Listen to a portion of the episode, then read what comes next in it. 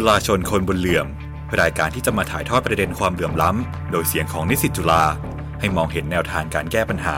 และพัฒนาสังคมให้น่าอยู่ขึ้น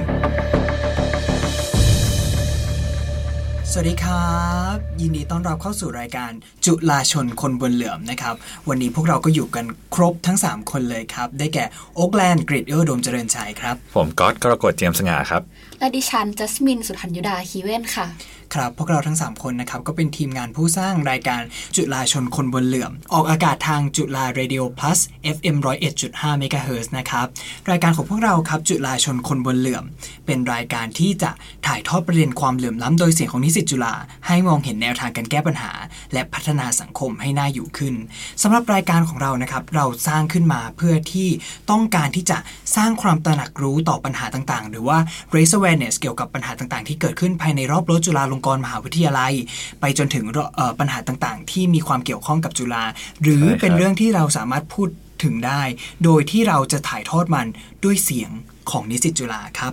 แล้วเราต้องการที่จะผลักดันให้เกิดความเปลี่ยนแปลงอย่างสร้างสรรค์ ซึ่งตรงนี้เป็นสิ่งสำคัญเลยเพราะว่าเราเชื่อว่าทุกปัญหามีทางออก และทุกทางออกเกิดขึ้นได้ด้วยการ พูดคุยกันครับ ดังนั้นรายการของเราครับ นอกจากจะมีการพูดคุยถึงปัญหาต่างๆ ที่เกิดขึ้นแล้ว เราก็จะมีการเสนอโซลูชันหรือว่าทางออกของปัญหาเหล่านั้น ให้คุณผู้ฟังได้กลับไปตระหนักคิดรวมถึงก่อให้เกิดการเปลี่ยนแปลงขึ้นได้ในสังคมอันเป็นสิ่งที่เป็นเป้าหมายของเราได้นั่นเองนะครับ รวมไปถึงครับอีกอย่างหนึ่งที่เป็นวัตถุประสงค์ของรายการนี้เลยนะครับ ก็คือเราต้องการที่จะเป็นกระบอกเสียง ให้กับทั้งนิสิตบุคลากร ตลอดจนบุคคลภายนอก ที่ได้รับปัญหา ที่ได้รับผลกระทบจากปัญหาอันเกี่ยวโยงกับนโยบายต่างๆ จะเกิดที่เกิดขึ้นจากการดำเนินการของจุฬารวมไปถึงเป็นกลุ่มคนที่ถูกมองข้ามจากสังคมใช่ไหมครับ ราะว่าเราเชื่อว่าวิทยุครับเป็นสื่อสำคัญที่สามารถสร้าง Impact ให้กับสังคมได้ ดังนั้นครับเราในฐานะที่เป็นนิสิตยังมีพลังยังมีไฟ ในเมื่อเรามีพื้นที่ตรงนี้ที่สามารถใช้มันในการสร้างประโยชน์ให้กับสังคมได้แล้ว ยังไงเราขอฝากรายการจุฬาชนคนบนเหลื่อม ไว้ในอ้อมอกอ้อมใจของคุณผู้ฟังทุกท่านนะครับ แล้วหวังว่าเราจะได้สร้างความเปลี่ยนแปลงให้กับสังคมนี้ในทางที่ดีขึ้นไปด้วยกันไม่มากก็น้อยครับ ครับสำหรับวันนี้ครับใน EP แรกในตอนแรกของพวกเรานะครับ เราจะนำประเด็นปัญหาอะไรกันเข้ามานำเสนอให้ทุกคนได้ฟังครับจัสมินครับในช่วงนี้เนาะทุกคนก็อยู่บ้านใช่ไหมกักตัวกันใช่ไหมแบบว่า ทุกคนรู้สึกไหมคะว่าแบบเราจะมีความเศร้าหมองเกิดขึ้น ใช่อ่าเออครับ แบบว่าหยุดอยู่บ้านเนาะก็ไม่ไม่ไม่ได้ทำกิจกรรมอะไรกันแบบปกติเนาะสิ่งที่มันตามมาก็คือ นอกจากปัญหาทางกายแล้วเนี่ยที่เราต้องระมัดระวังเชื้อโรคในอากาศ หรือแบบการป้องกันโรคระบาดเนี่ยอีกสิ่งหนึ่งที่เป็นปัญหาเลยก็คือ เราต้องดูแลจิตใจของเรา เพราะว่าถ้าเกิดเราไม่ดูแลเนี่ยจะเกิดปัญหาที่เป็นปัญหาเกี่ยวกับสุขภาพจิตขึ้นมาได้นั่นเองครับ ครับ ใช่ค่ะ เราอยากจะแบบ อยากพูดเรื่องนี้ก็คือไม่ใช่ทุกคนเนาะที่จะสบายใจกับการใช้ชีวิตแบบออนไลน์ อย่างนักเรียนเนี่ยไม่ใช่ทุกคนที่จะโอเค กับการเรียนออนไลน์ หรือใช่ผู้ใหญ่ work from home ก็ไม่ได้เหมาะกับทุกคนครับอาจจะเป็นเพราะปัญหาของทางที่บ้านหรือแบบเรื่องฐานะครับหรืออาจจะเป็นเรื่องภาระงานที่มากขึ้นครับความเหนื่อยใจของแต่ละคนนะมันไม่เท่ากันค่ะใช่ในสภาวะที่มันเหมือนกันไม่ใช่ทุกคนจะรับมือได้เหมือนกันใช่ไหมครับใช่ค่ะ อย่างแรกเลยที่เราพูดไปตอนแรกก็คือ ปัญหาเรื่องบ้านเนาะครับเวลาพูดถึงบ้านเนี่ย ทุกคนก็จะคิดว่ามันเป็นยังไงนะ ที่พักผ่อนที่อยู่อาศัยเราแบบกลับบ้านแล้วสบายใจใช่ไหมเออในแต่สมันภาวะปกติอืมใช่ มันไม่ใช่สำหรับทุกคนไงใช่ครับ ต่อให้ปกติก็ตามแต่สำหรับบ้านอาจจะไม่ใช่แบบพื้นที่ที่ปลอดภัยสำหรับทุกคนบางคนอาจจะแบบว่าเหนื่อยจากที่ทำงานแล้วกลับไปเจอคนที่บ้านอะ Toxic เหนื่อยใจกว่าเดิมอีกเออใช่เออแล้วทุกคนลองจินตนาการดูว่าเราต้องอยู่กับอ่าคนที่บ้าน ซึ่งแบบว่าตลอด 24 ชั่วโมง บางคนครับอาจจะแบบไม่ได้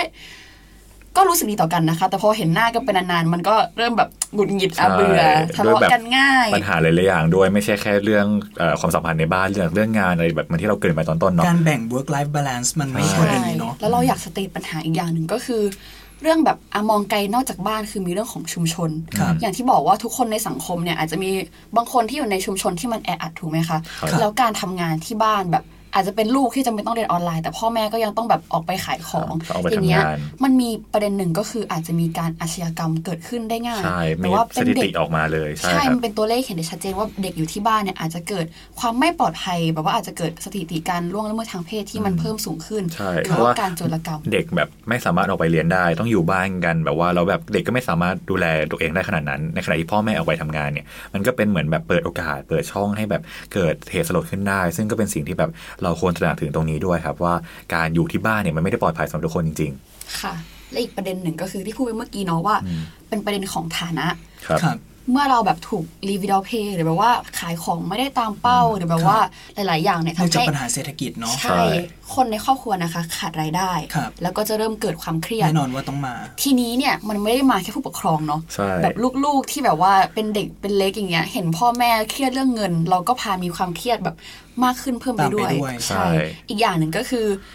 การเรียนปกติที่มหรือแบบเรียนที่โรงเรียนเนี่ยเด็ก ๆ ไม่จำเป็นต้องมี iPad อืมไม่จำเป็นจะต้องมีคอมพิวเตอร์หลายๆเครื่องใช่เราใช่ไปโรงเรียนเราแบบมีชีตเรียนมีหนังสือเนี่ยเราสามารถใช่เรียนได้โฟสกัสอบกับได้คุณครูอย่างได้เท่าแล้เทียมวกันแล้วใช่ใช่แต่ในซีเรียชันนี้มันไม่เหมือนกัน ใช่ค่ะ พอเราต้องแบบปรับเปลี่ยนกันมาเรียนออนไลน์เนี่ยปัญหาเรื่องแบบอิเล็กทรอนิกส์ดีไวซ์ใช่อุปกรณ์ที่แบบบางทีมีเครื่องเดียวไม่พอนะ เพราะว่าต้องเปิดกล้องไปด้วยสอบไปใช่ด้วย ก็ต้องมีสักสองเครื่องสามเครื่องนั่งฟังครูเครื่องหนึ่งนั่งจดไปอีกเครื่องหนึ่งซึ่งใช่ไม่ใช่ทุกคนจะสามารถเอื้อมถึงสิ่งเหล่านี้ได้เท่าเทียมกันครับ จริงค่ะ และอีกอย่างหนึ่งมีอะไรคะนอกจากเรื่องเอ่อของบ้านฐานะเนี่ยอีกสอีกอีกสิ่งหนึ่งที่สำคัญมากเลยเนาะก็คือเรื่องภาระงานที่มันมากขึ้นครับ ด้วยความที่เอ่อเราต้องปรับตัวกันกับการใช้เทคโนโลยีใช่ไหมใช่ครับ เพราะว่าเอ่อ การที่โลกมันเปลี่ยนไปใช่ไหมครับ จากการที่เราสามารถเรียนทุกอย่างได้แบบออฟไลน์ มันกลายเป็นว่าทุกอย่างต้องเกิดขึ้นแบบออนไลน์ ดังนั้นเนี่ยมันมีอะไรหลาย ๆ อย่างที่จะต้องปรับตัว ซึ่งในในนั้นเนี่ยเราต้องใช้เทคโนโลยีเข้ามาเป็นส่วนในการถ่ายทอดเป็นสะพานในการเชื่อมใช่ไหมครับ แต่ไม่ใช่ว่าทุกคนจะสามารถปรับตัวกับเทคโนโลยีได้ทัน โดยเฉพาะอย่างยิ่งในส่วนของอออาจารย์ ใช่ไหมครับ บางท่านหลาย ๆ ท่านก็อาจจะเป็นอาจารย์ที่ค่อนข้างมีอายุสักเล็กน้อยทำให้คือเขาไม่ได้โตมากับเอ่อเทคโนโลยีเอจเป็นดิจิทัลใช่เอจแบบเราๆอะครับ ดังนั้นอะความรู้ความเข้าใจองค์ความรู้เกี่ยวกับเทคโนโลยีตรงเนี้ยครับเป็นก็เป็นสิ่งที่พวกท่านต้องเอ่อท่านอาจารย์ทั้งหลายต้องต้องเรียนรู้มาใช่ครับ ซึ่งซึ่งเราก็ต้องเราก็มีความเห็นอกเห็นใจที่บางท่านนะครับเขาก็ไม่สามารถที่จะเอ่อ ปรับตัวดีไซน์การเรียนการสอนออกมาให้มันเอ่อสมบูรณ์ได้ เพราะว่าเทคโนโลยีมันเป็นเรื่องใหม่สำหรับเขาใช่ไหมครับ ดังนั้นเนี่ยมันทำให้เกิดเอ่อสิ่งเรียนสิ่งใหม่ที่ต้องเรียนรู้อะครับ แต่ว่ามันต้องทำงานให้มีประสิทธิภาพได้เทียบเท่าเดิม หรือใกล้เคียงเท่าเดิมอะครับดังนั้นตรงเนี้ยเป็นความยากมากๆทั้งสองฝ่าย ไม่ว่าจะเป็นอ่าในส่วนของอาจารย์เอง หรือเป็นหรือแม้ว่าหรือแม้กระทั่งนักเรียนเองที่ก็ต้องปรับตัวเหมือนกัน อย่างหลาย ๆ คนใช่ไหมครับ ก็เอ่อมีโปรแกรมใหม่ ๆ ที่ต้องเรียนรู้ หรือบางคนก็ไม่ได้มีอุปกรณ์เพียงพอที่จะสามารถเรียนทุกอย่างได้แบบอ่าไม่ว่าจะเป็นทั้งเอ่อเรียนผ่านคอมพิวเตอร์ไปด้วยแล้วมาจดใน iPad ด้วย บางคนเขามี device แค่อันเดียวนะครับ อย่างดังนั้นตรงเนี้ยครับ มันก็อาจจะทำให้เกิดปัญหาซึ่งนำไปสู่ความเครียดได้อืมเราเห็นด้วยมากๆตรงที่โอ๊กแลนด์พูดว่า เราต้องเรียนรู้สิ่งใหม่มากขึ้นแบบว่าเนี่ย เราเรียนรู้เพื่อจะใช้โปรแกรมนั่นโปรแกรมนี้แต่สุดท้าย เพื่อจะได้ส่งงานในแบบปริมาณเท่าเดิมเท่าที่เราทำได้ในโลกแบบที่เราเจอกันเจอหน้ากัน อีกอย่างหนึ่งก็คือ เวลาชีวิตที่เปลี่ยนแปลงไปอะค่ะทำให้ใช่ครับส่งผลต่อสุขภาพจิตแบบชัดเจนมากอืมอย่างหนึ่งวันของเราเนี่ย ปกติตื่นเช้ามาใช่ไหมอาบน้ำออกไปเรียนที่มอใช่กลับเจ็ดมาโมงตื่นเก้าโมงไปเรียนกินอะไรอย่างเงี้ยข้าวอะไรอย่างเงี้ยนั่งเล่นแล้วก็นอน แต่พอชีวิตเราเปลี่ยนเป็นแบบออนไลน์หมดเนี่ยอยู่แต่บ้านอยู่แต่ที่พัก ใช่ เวลานอนของเราก็เปลี่ยนไปเวลาใช่ตื่นครัก็บเปลี่ยนไปกินข้าวก็เปลี่ยนไปคือ เรียกว่ารูทีไซนเคิลใช่ชีวิตไม่ของเหมือนเราเดิมมันเปลี่ยนไปหมดเลย เรียกได้ว่ายกตัวอย่างเช่น อย่างเราในช่วงเอ่อโควิดที่เพิ่งระบาดแรกๆนะครับ time zone เราย้ายไปอยู่ time zone อเมริกาเลยทีเดียวนั่นแหละค่ะเวลานอนรวนมาก ซึ่งตรงเนี้ยมีผลกระทบต่อชีวิตด้วยเนาะใช่สุขภาพต่างนั่นแหละแล้วสิ่งนั้นอะมันทำให้เราเกิดความผิดปกติขึ้นมาได้ทางใจด้วยอะเนาะใช่ซึ่งความผิดปกตินี้ครับในทางการแพทย์เนี่ยก็มีเอ่อการนิยามชื่อโรคชื่ออาการนี้ขึ้นมาเหมือนกันครับซึ่งเอ่อสิ่งที่เราอยากจะนำเสนอให้ทุกคนได้ลองรู้จักกันเนี่ยวันนี้ก็คือเอ่ออาการที่เรียกว่าโคโรนาบลูนั่นเองครับครับโคโรนาบลูเนี่ยครับเป็นอาการที่เกิดขึ้นเมื่อเราหดหู่แล้วก็ซึมเศร้ากับชีวิตที่ไม่คุ้นเคยครับ ซึ่งเอ่อศาสตราจารย์จางยงชุนนะครับจากภาควิชาจิตเวชศาสตร์เอ่อที่มหาวิทยาลัยยอนยอนเซนะครับ University ในกรุงโซลเนี่ยได้ออกมาให้ความรู้เกี่ยวกับอาการของโคโรนาบลูไว้ครับว่าเป็นอาการในภาวะซึมเศร้าครับ แล้วก็หดหู่ ซึ่งเกิดมาจากการต้องแยกตัวแล้วก็ห่างเหินจากทางสังคมนั่นเองครับ ซึ่งมันก็จะส่งผลกับอ่าคล้ายๆกับที่จัดมินที่พูดไปเนาะว่าครับมันทำให้เราต้องปรับเปลี่ยนรูทีนชีวิตใหม่ เมื่อไม่ได้เจอกับผู้คนภายนอก เราก็แบบเหมือนโฟกัสกับตัวเองมากเกินไปทำให้เราแบบไม่สามารถที่จะทำทุกอย่างได้เหมือนเดิมได้ครับ ซึ่งมันก็ส่งผลให้เกิดความเครียดมันทำให้เกิดเอ่อการปรับตัวไม่ได้ขึ้นมา มันก็ทำให้เกิดอาการนี้ขึ้นมาในที่สุดครับเอาง่ายๆมันคือเหมือนแบบอาการซึมเศร้า เพราะว่าเราอยู่ห่างจากสังคมที่เราใช่เคยอยู่แบบเราได้ใช่เจอเพื่อนทุกวันออกไปเจอหมาแมวสังคมอะไรอย่างเงี้ยอืมกลายเป็นว่าจะไม่เหมืวัอนนเดิมหนึ่งมันเปลี่ยนไปอย่างฉับพลันอืมใช่ครับก็จริงๆอันเนี้ยอยากจะเสริมด้วยว่าแบบไม่ไม่อยากให้ทุกคนโทษตัวเองอะเมื่อเกิดภาวะแบบนี้ขึ้นมา ไม่อยากให้รู้สึกว่าเราไม่เก่งหรือเปล่าที่ปรับตัวไม่ได้จริง ๆ มันเป็นสิ่งปกติตามธรรมชาติเลยที่เราอาจจะต้องเกิดภาวะแบบนี้ขึ้นมาได้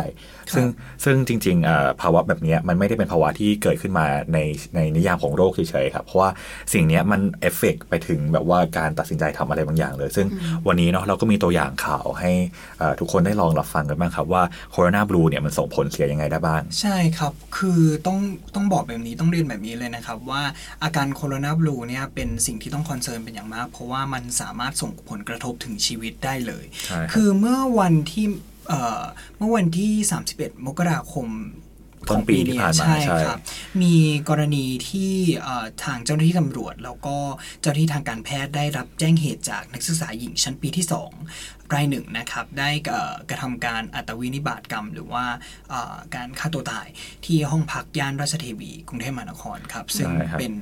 นิสิตของจุจุฬาเราเองใช่มหาวิทยาลัยด้วยครับ คือเขาก็ได้รายงานนะครับว่าเจ้าหน้าที่ได้สอบถามรายละเอียดของผู้เสียชีวิตจากญาตินะครับ โดยได้รับทราบว่าเอ่อนิสิตคนดังกล่าวเนะครับเป็นคนที่มีผลการเรียนดีมาโดยตลอดครับ แต่ว่าหลังจากการมีออนไลน์ มีการเรียนออนไลน์นะครับแล้วก็ต้องเออทำรายงานส่งครูมีใช่แบบงาอาจนจะเป็เป็นนจำช่วงนวนใกล้มาสอบกเป็นใช่ไงครับใช่ครับทำให้ผู้เสียชีวิตเนี่ยเอ่อเผชิญกับการนอนดึกติดกันอืมนะครับรวมถึงการอดหลับอดนอนไม่ต่ำกว่า 4 คืนใช่จนทำให้เกิดการนอนไม่หลับครับแล้วก็ญาติของนักเอ่อนิสิตคนดังกล่าวเนี่ยครับก็ยังระบุเพิ่มเติมครับว่า ได้มีการพานิสิตคนดังกล่าวเนี่ยไปพบแพทย์ แล้วก็ได้ยานอนหลับมารับทานแล้ว แล้วก็แนะนำได้มีการแนะนำให้หยุดพักการเรียนเอาไว้ชั่วคราวก่อนที่จะเกิดเหตุการณ์นี้ขึ้น แต่ว่าเคราะห์ร้ายที่อาจจะเป็นปัญหาในเชิงจิตเวชเนาะในในเชิงจิตวิทยาที่ส่งผลกระทบ แล้วก็เขาไม่สามารถแฮนเดิลกับตรงนี้ได้ใช่ความเครียดจากการเรียนออนไลน์ตรงเนี้ยก็เลยส่งผลให้เขาเกิดความคิดสั้นแล้ขึ้วนก็มาเกิดเป็นเหตุการณ์สลดขึ้นมาเนาะใช่แต่จริงครัๆบเราก็รู้สึกว่าเออไม่อยากไม่ได้อยากจะโทษว่าแบบเออเป็นความการรับมือไม่ได้อะไรเงี้ยเรารู้สึกว่าจริง ๆ มันเป็นปัญหาที่ได้เกิดเออเราลองมันเหมือนเราป่วยอะค่ะอืมใช่เราเราป่วยเราไอเจ็บคอไม่สบายตัวร้อนอย่างเงี้ยมันคืออาการป่วยทางกายแต่พอเรามีอาการป่วยทางใจเนี่ย ที่เขาเป็นปัญหาอย่างนี้เพราะว่าแบบก็เขาไม่สบายใจนั่นเองใช่อืมซึ่งมันจริง ๆ มันหาทางแก้ได้เนาะแต่ในรายนี้ใช่อาจจะแบบอาจจะสายเกินไปทำให้เกิดเหตุสลดขึ้นมาขึ้น เราอยากยกตัวอย่างอีกประเด็นหนึ่ง อันนี้อาจจะพาไปเมืองนอกเลยนะอืมเหตุการณ์เกิดขึ้นที่เมืองคลาร์กเคานตี้ชันเมืองลาสเวกัสรัฐเนวาดาสหรัฐอเมริกานะคะ คือโรงเรียนเนี้ยนะคะ ต้องปิดตัวลงในช่วงเดือนมีนาคมปีที่แล้ว เพราะว่าหน่วยตรวจสอบสุขภาพจิตของนักเรียนเนี่ยรายงานว่ามีเด็กที่แบบ ส่งสัญญาณที่แสดงถึงแนวโน้มฆ่าตัวตายถึงกว่า 3,100 เคสใช่คือในช่วงเนี่ยเรียนออนไลน์ใช่ไหมใช่คือแบบว่าอยากให้ทุกคนเห็นมันมีตัวเลขที่ state ออกมาชัดเจนใช่ว่าการเรียนออนไลน์หรือปรับเปลี่ยนชีวิตมาในอีกรูปแบบหนึ่งเนี่ยทำให้คนรู้สึกแบบว่าซึมเศร้า แล้วก็มีแบบแนวโน้มจะฆ่าตัวตายมากขึ้นจริงซึ่งซึ่งมาตรการเขาดีมากเลยเนาะก็คือตัดสินใจปิดเลยแบบใช่ก็คือยอมหยุดพักการเรียนไปเลย ใช่แล้วว่าผู้บริหารโรงเรียนเนี่ยต้องแบบคิดหาทางแก้ปัญหาเพื่อแบบว่าให้เด็กจบให้มันเร็วที่สุดเออแล้วใช่กลับมาแบบใช้ชีวิตเปิดเรียนเรียนกันปกติกันอีกคครัรั้บงซึ่งก็อืมเรารู้สึกว่าปัญหาทั้งหมดที่เท่าที่เล่ามาเท่าที่พูดคุยกันมาเนาะมันมันมันแบบส่งผลเสียอย่างรุนแรงแล้วก็ร้ายแรงเห็นเป็นรูปธรรมขึ้นมาด้วยไม่ว่าจะเป็นจากสถิติหรือตามภาพข่าวต่างๆขึ้นมา ซึ่งวันนี้รายการของเรารู้สึกว่าปัญหาเนี้ยมันเป็นปัญหาที่หลาย ๆ คนกำลังพบเจออยู่กันในปัจจุบันนี้เราก็รู้สึกว่า ไม่อยากจะปล่อยให้มันเป็นปัญหาที่ไม่รู้ว่าจะแก้ยังไง วันนี้นะครับรายการจุฬาชนคนบนเหลื่อมของเรานะครับ ก็เลยอยากจะมีวิธีการมานำเสนอว่าเราจะแก้ปัญหาหรือรับมือกับสภาวะจิตใจที่ย่ำแย่ในช่วงสถานการณ์แบบนี้ได้ยังไงครับ ซึ่งเราก็มี solution 7 ข้อมานำเสนอให้คุณผู้ฟังได้รับฟังกันนะครับว่าเราจะรับมือกับอาการ corona blue ได้อย่างไรบ้างนะครับ อันดับแรกนะครับอย่างที่บอกไปเลยว่าเป็นต้นตอเป็นหนึ่งในปัจจัยสำคัญของปัญหาการฆ่าตัวตายใช่ที่เป็นเคสที่ได้เกิดขึ้นในไปข่าวนะครับที่นั่นคือการโรงแรมเนี่ยนอนไม่พอครับ ดังนั้นอันสิ่งที่สำคัญมากๆครับ คือการนอนหลับพักผ่อนให้เพียงพอ เพราะว่าเหมือนสิ่งมีชีวิตเหมือนที่สิ่งมีชีวิตอืมทุกชนิดบนโลก ต้องการการพักผ่อนฉันใด มนุษย์ก็ต้องการการพักผ่อนฉันนั้นครับแล้วการทักพักผ่อนที่ดีครับ ไม่ใช่การนอนนานค่ะ หรือกะหรือกระทั่งการนอนน้อย แน่นอนว่ามันก็ไม่ไม่ดีเป็นผลอยู่ดีอยู่แล้วแหละแล้วแต่การนอนมากเกินไป ก็ก็ไม่ดีใช่ครับใช่ก็ส่งไม่ใช่คำตอบผลเสียอยู่ดีต่อร่างกายครับกะเอ่อวิธีการนอนให้มีประสิทธิภาพนะครับ เราจะต้องนอนให้ จำนวนชั่วโมงครับ หาร 1.5 ลงตัว เพราะว่าอะไรครับ เพราะว่า sleep cycle หรือว่า cycle การนอนหลับของคนเรานะครับของมนุษย์เนี่ยอืมจะตัดทุก 90 นาทีหรือว่าครับ1ชั่วโมงครึ่งครับ ดังนั้นถ้าช่วงเวลาการนอนของเราจำนวนชั่วโมงการนอนของเราในแต่ละคืนเนี่ย สามารถหาร 1.5 ลงตัวเนี่ย เราจะตื่นขึ้นมาอย่าง fresh สดมีความสดชื่นกับพี่กระเป๋าใช่เอ่อชั่วโมงที่เอ่อปริมาณการนอนหลับที่แนะนำมากที่สุดคือ 6 ชั่วโมงหรือว่า 7.5 ชั่วโมงครับ ตรงเนี้ยจะเป็นผลดีต่อสุขภาพ แต่ที่สำคัญที่สุดนอนอนให้เพียงพอแล้ว อย่าลืมนอนเร็วด้วยนะครับ ครับ ก็ อันนี้ก็เป็นสิ่งที่สำคัญเนาะแล้วก็นอกจากการนอนแล้วเนี่ยเราอาจจะแบบว่าโอ๊ยไปนอนนอนมากเกินไปก็อาจจะไม่กระปรี้กระเป๋าใช่ไหมอาจจะไม่สดชื่นใช่ค่ะแม้ว่าจะนอนตาม sleep cycle ที่โอ๊กแลนด์ได้พูดไปแล้วก็อาจจะยังไม่สดชื่นมากพอ มีอีกหนึ่งวิธีครับก็คือลองออกกำลังกายดูครับการออกกำลังกายเบาๆในห้องนี่แหละ โดยการลองหาอุปกรณ์ต่างๆ ในห้องมา เช่นมีวิธีทำเสนอไหมครับอะแบลมิองนใช้แบบว่าขวดน้ำขวดลิตรแล้วอ่าใส่น้ำไปสัก1.5 ลิตรให้แบบแบบเป็นแทนดัมเบลอ่า1.5กิโลนี้ก็ใช้ได้ใช่หรือแบบว่าอาจจะลองหาแบบว่าคลิป bodyweight ใน YouTube หรือแบบในสื่อต่างๆเนาะก็มีมากมายเลยที่เราสามารถใช้ร่างกายของเราเนี่ยแหละเป็นอุปกรณ์ในการออกกำลังกาย เช่นแบบวิดพื้นหรือแบบกระโดดตบอะไรเงี้ยแบบทำวันละนิดวันละหน่อย แต่มันก็จะสามารถช่วยให้เรารู้สึกเออกระปรี้กระเปร่า มี activity ที่มันมากกว่าแค่แบบการนั่งเรียนอยู่หน้าจอ หรือแบบการใช้ชีวิตอยู่ในบ้านน่าเบื่อน่าเบื่อไปวันใช่ๆนะครับการออกกำลังกายเนี่ยมันกระตุ้นแบบฮอร์โมนแห่งความสุขด้วยเนาะใช่พอเราออกเสร็จนอกจากจะแบบรู้สึกดีกับตัวเองแล้วเราก็ยังแบบมีความสุขด้วยใช่หรือแบบว่าถ้าเกิดวันไหนเหนื่อยมากๆเนี่ยมันก็อาจจะส่งผลให้เราสามารถแบบนอนหลับได้เลยเร็วๆก็จะตอบโจทย์กับข้อแรกที่เราได้แนะนำไปนั่นเองครับและอีกข้อหนึ่งก็คือพอพูดออกกำลังกายมาแล้วพอได้เหงื่อเนาะ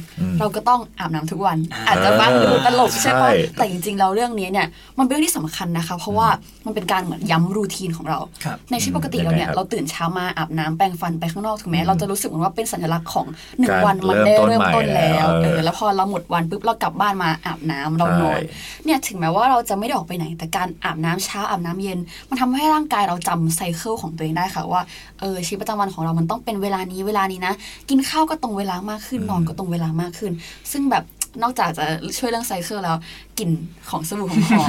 ๆเออมันก็ทำให้เราอารมณ์ดีได้ แล้วก็เออมีอีกเรื่องหนึ่งอยากเสริมเกี่ยวกับการอาบน้ำก่อนเคยอ่านงานวิจัยมา เขาบอกว่าในช่วงที่เราอาบน้ำในช่วงที่แบบน้ำมันแบบลดเข้ามาที่ตัวเราเนี่ยเป็นอีกหนึ่งกลวิธีที่ทำให้เรามีไอเดียสร้างสรรค์ครับเช่นค่ะอย่างที่บอกไปนะว่าภาระงานในช่วงโควิดเนี่ยมันเยอะมาก ถ้าสมมติเราแบบเออใช้เวลาในการอาบน้ำให้แบบปล่อยให้ร่างกายมันได้ผ่อนคลาย แล้วก็มีไอเดียหลั่งไหลเข้ามาเนี่ยก็จะทำให้เราสามารถปฏิบัติงานต่างๆ ได้ดีขึ้น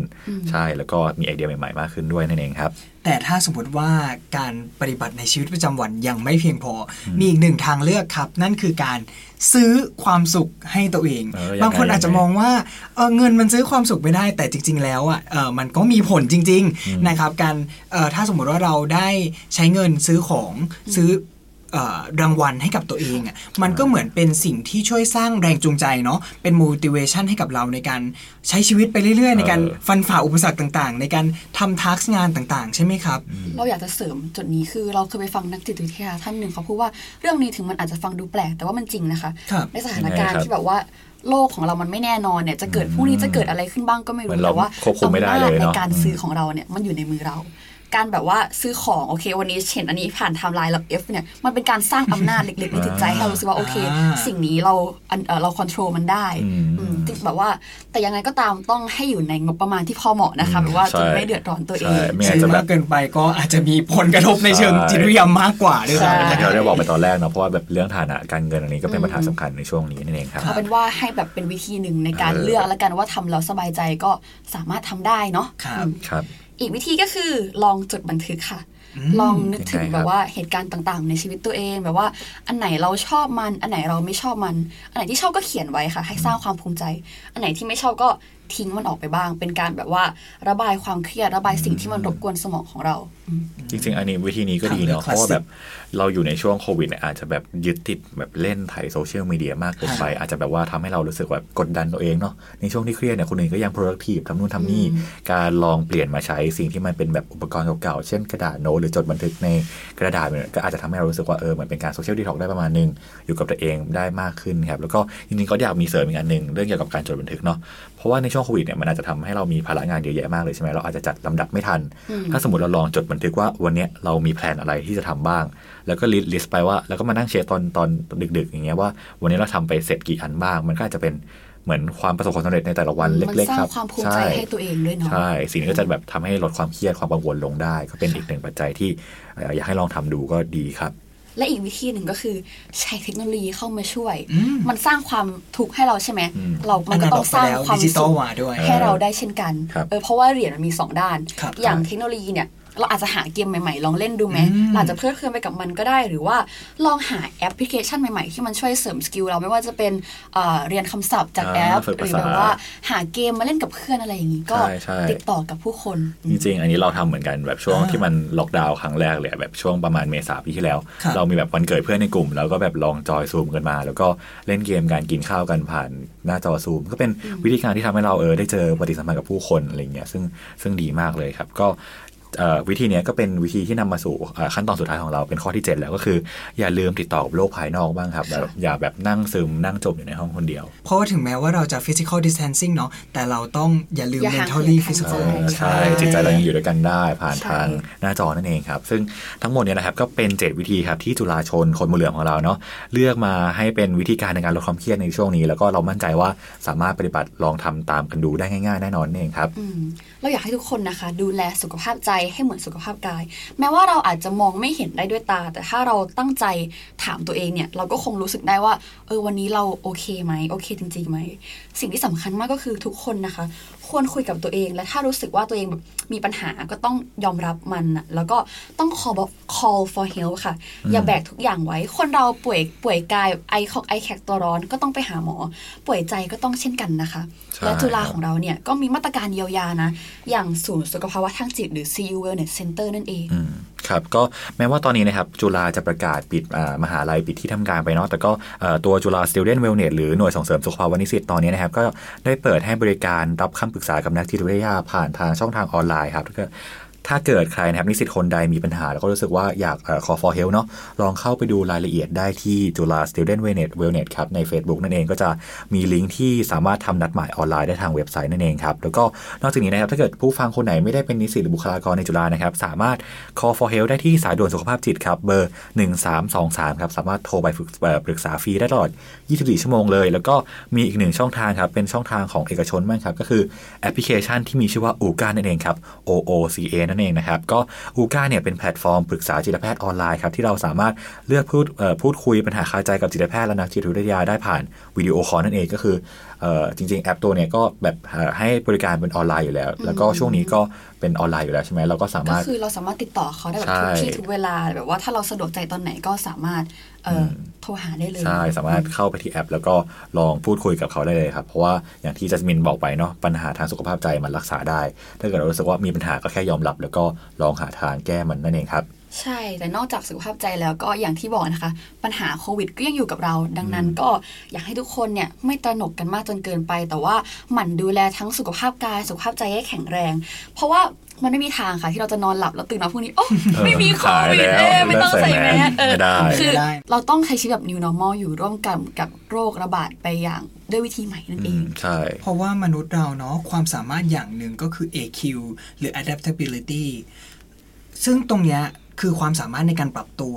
ยิ่งเรามีความสามารถในการปรับตัวมากเท่าไหร่ เราก็ยังเราก็ยิ่งสามารถใช้ชีวิตบนโลกได้อย่างสงบสุขและมีความสุขมากเท่านั้นครับสำหรับวันนี้รายการของเราจุฬาชนคนบนเหลื่อม ก็หวังว่าจะได้นำเสนอปัญหาเกี่ยวกับโคโรนาบลูหรือว่าความเครียดที่เกิดขึ้นในช่วงการเรียนออนไลน์ และภาวสภาวะโควิด ให้คุณผู้ฟังได้กลับไปตระหนักคิดได้ไม่มากก็น้อย แล้วก็หวังว่าถ้า คุณผู้ฟังคนใด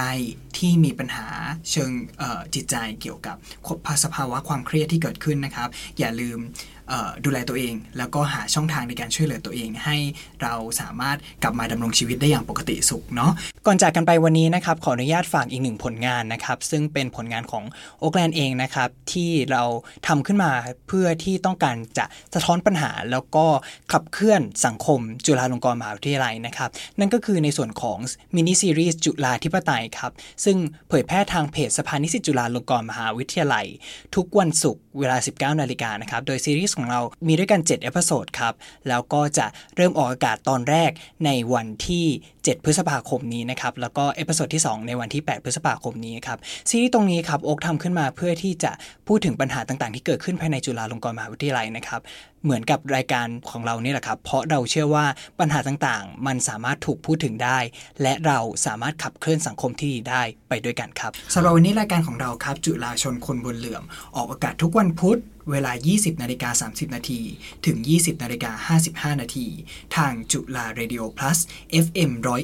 101.5 ภายใต้คอนเซปต์ถ่ายทอดประเด็นความเหลื่อมล้ำ โดยเสียงของนิสิตจุฬาให้มองเห็นแนวทางการแก้ปัญหา และพัฒนาสังคมให้น่าอยู่ขึ้น วันนี้โอ๊กแลนด์กอดครับ และจัสมินค่ะ ต้องลาไปก่อนแต่เพียงเท่านี้ แล้วพวกเราจะมาสร้างสังคมที่น่าอยู่ขึ้นไปด้วยกันนะครับ สวัสดีครับ สวัสดีคสวัสรัดีค่ะบจุฬาชนคนบนเหลื่อม รายการที่จะมาถ่ายทอดประเด็นความเหลื่อมล้ำ โดยเสียงของนิสิตจุฬา